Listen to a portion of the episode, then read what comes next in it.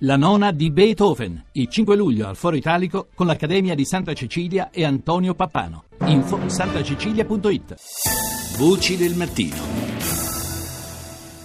È entrato nella fase costruttiva finale il più grande radiotelescopio al mondo, si chiama FAST, che è un acronimo che ne descrive proprio le straordinarie dimensioni, è posizionato nella Cina sud-occidentale e verrà attivato a partire dal prossimo mese di settembre.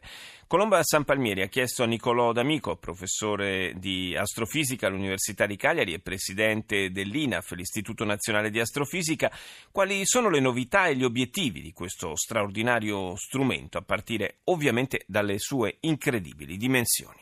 È il più grande del mondo, eh, 500 metri di diametro, immaginate una cosa grandiosa, il più grande esistente fino adesso era quello di Arecibo a Porto Rico, eh, diametro 300 metri. È lo stesso tipo di tecnologia, di tipologia di radiotelescopio, è un gigantesco paraboloide che però è, è una struttura fissa, diciamo, che sfrutta la, la rotazione della Terra per puntare in varie direzioni del cielo. Questo è un radiotelescopio quindi non un telescopio, noi abbiamo più familiarità con i telescopi, il cannocchiale, il binocolo, in fondo sono esemplari di piccoli telescopi, poi ci sono i grandi telescopi.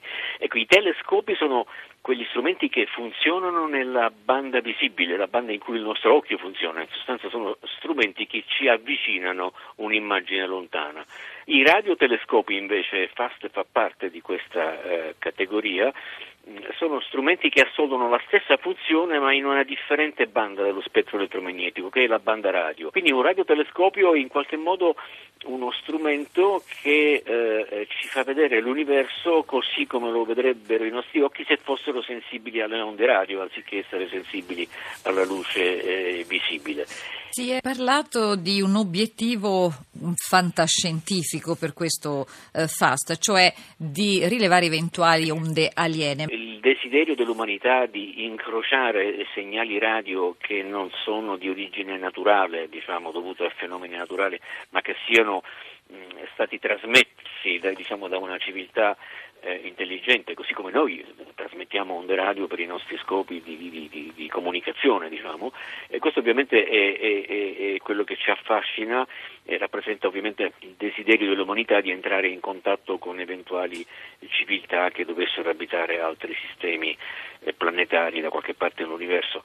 Ovviamente è un problema molto difficile, è come cercare un ago nel pagliaio perché eh, innanzitutto dovremmo essere in grado di riconoscere il segnale, quindi eh, dovrebbe trattarsi di una civiltà che grosso modo ha il nostro stesso livello di sviluppo, ci sono le distanze eh, in gioco, concettualmente questo è sicuramente un obiettivo eh, che ha la sua ragione di esistere, ma è molto difficile da perseguire. Progetto lunghissimo, 22 anni, un costo straordinario, 160 sì. milioni di euro, ricadute sì. anche sociali perché sono stati spostati letteralmente, fisicamente più di 9.000 cinesi. La radioastronomia, che costituisce un canale di conoscenza dell'universo, da un lato c'è l'aspetto del continuare a progredire nella conoscenza dell'universo Dall'altro eh, devo dire lo sviluppo di queste tecnologie così spinte che si fa nell'astronomia moderna, eh, si fa con i telescopi ottici, con gli ultravioletti, con i radiotelescopi in questo caso, eh, produce oltre a produrre conoscenza, c'è un continuo sviluppo di tecnologie innovative.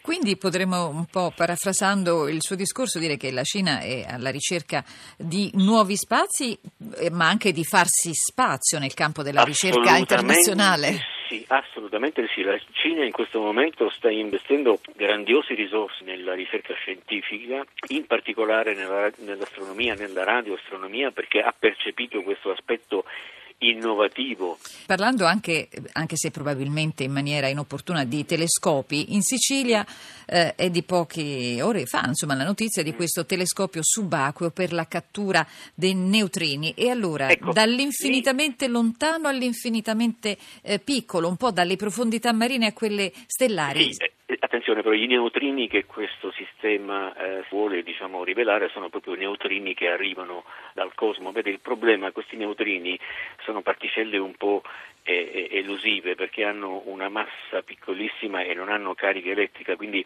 sono elusive perché a questo punto sono difficili da rivelare. Chiamarlo telescopio eh, fa un po' strano perché in realtà non si configura come un telescopio, però di fatto è un qualcosa che misura anche, eh, anche solo segnali, informazioni che arrivano, che arrivano dall'universo.